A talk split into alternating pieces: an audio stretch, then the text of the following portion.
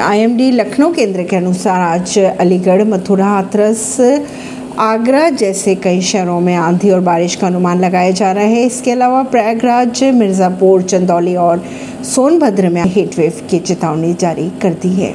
खबरों के अगर माने तो मंगलवार को अयोध्या में प्रदेश का सर्वाधिक, यानी कि बयालीस दशमलव पाँच डिग्री अधिकतम तापमान दर्ज किया जा सकता है। मनीष, सिसोदिया को याद कर रो पड़े अरविंद केजरीवाल, कहा, हमें उनके सपने पूरे करने हैं। दिल्ली के सीएम अरविंद केजरीवाल एक कार्यक्रम में जेल में बंद मनीष, सिसोदिया को याद कर रो पड़े। केजरीवाल ने कहा, मनीष जी ने शिक्षा क्रांति की शुरुआत की थी। उनका सपना था कि हर बच्चे को अच्छी से अच्छी शिक्षा मिलनी चाहिए।